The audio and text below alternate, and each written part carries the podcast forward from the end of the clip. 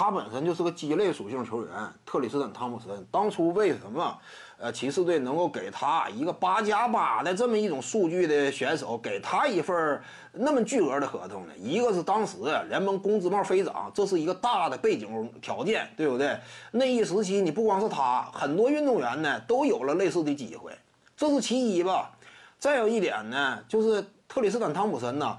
当时那个阶段呢，骑士队正好是工资空间已经非常臃肿了。你一旦说不以这个博德权的方式啊留汤普森的话，其他的市场上没有候选人，那怎么办？我一旦说看他白白流失啊，补强不进来，那就必须得留他呗。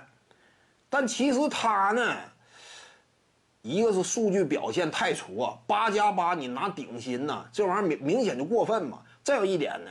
属性也鸡肋，他最擅长是什么？前场篮板。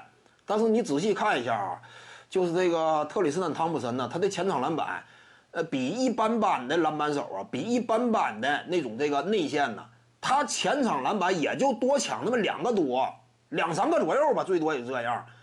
你一场多抢那么两个篮板球啊，能带来多大价值？进攻篮板，你以为带价值非常高？没有那么高啊，差不多。两次进攻机会呗，也就这样嘛。而且你不要忘了，你付出的也是相应的回防速度的不及时嘛。这个时代多强调快攻，多强调攻守转换呢？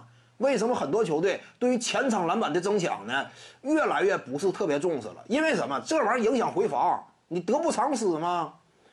你一场比赛多抢那么两个篮板，让人家下那么两三个快攻，一下全秃噜回来了，这就是现实嘛。因此，特里斯坦·汤普森呢，他的特长啊。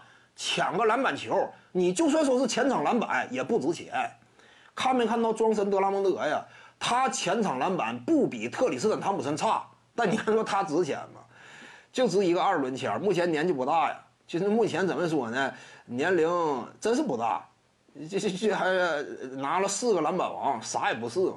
就是 联盟当中其他球队根本就没有说给他足够的重视。你按照罗德曼当年那个呃成绩标准衡量的话，那这个就就他呀，他不至于说这么便宜。但这就现在新时代对于篮球的理解已经发生了迭代。以往啊，对于个人的篮板球争抢啊挺重视，现在更多强调的是团队篮板的整体表现。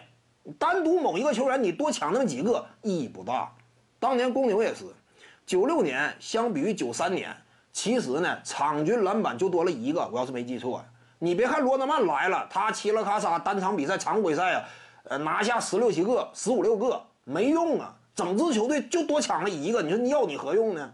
你就不要你的话，其他人抢差不多也是这个数啊。按团队篮篮板嘛，这就有点类似于什么？雷霆队猛男当年呢篮板数也非常多，但你看雷霆队整体篮板呢？我没记错，我我要是印象对的话，也差不多嘛，跟以往。你这属于内部之间零和博弈嘛，差不多。你就是啊，稍微有点正向的博弈也不多嘛，多出来不了几个。徐静宇的八堂表达课在喜马拉雅平台已经同步上线了，各位观众要是有兴趣的话呢，可以点击进入到我的个人主页当中，在专辑页面下您就可以找到它了。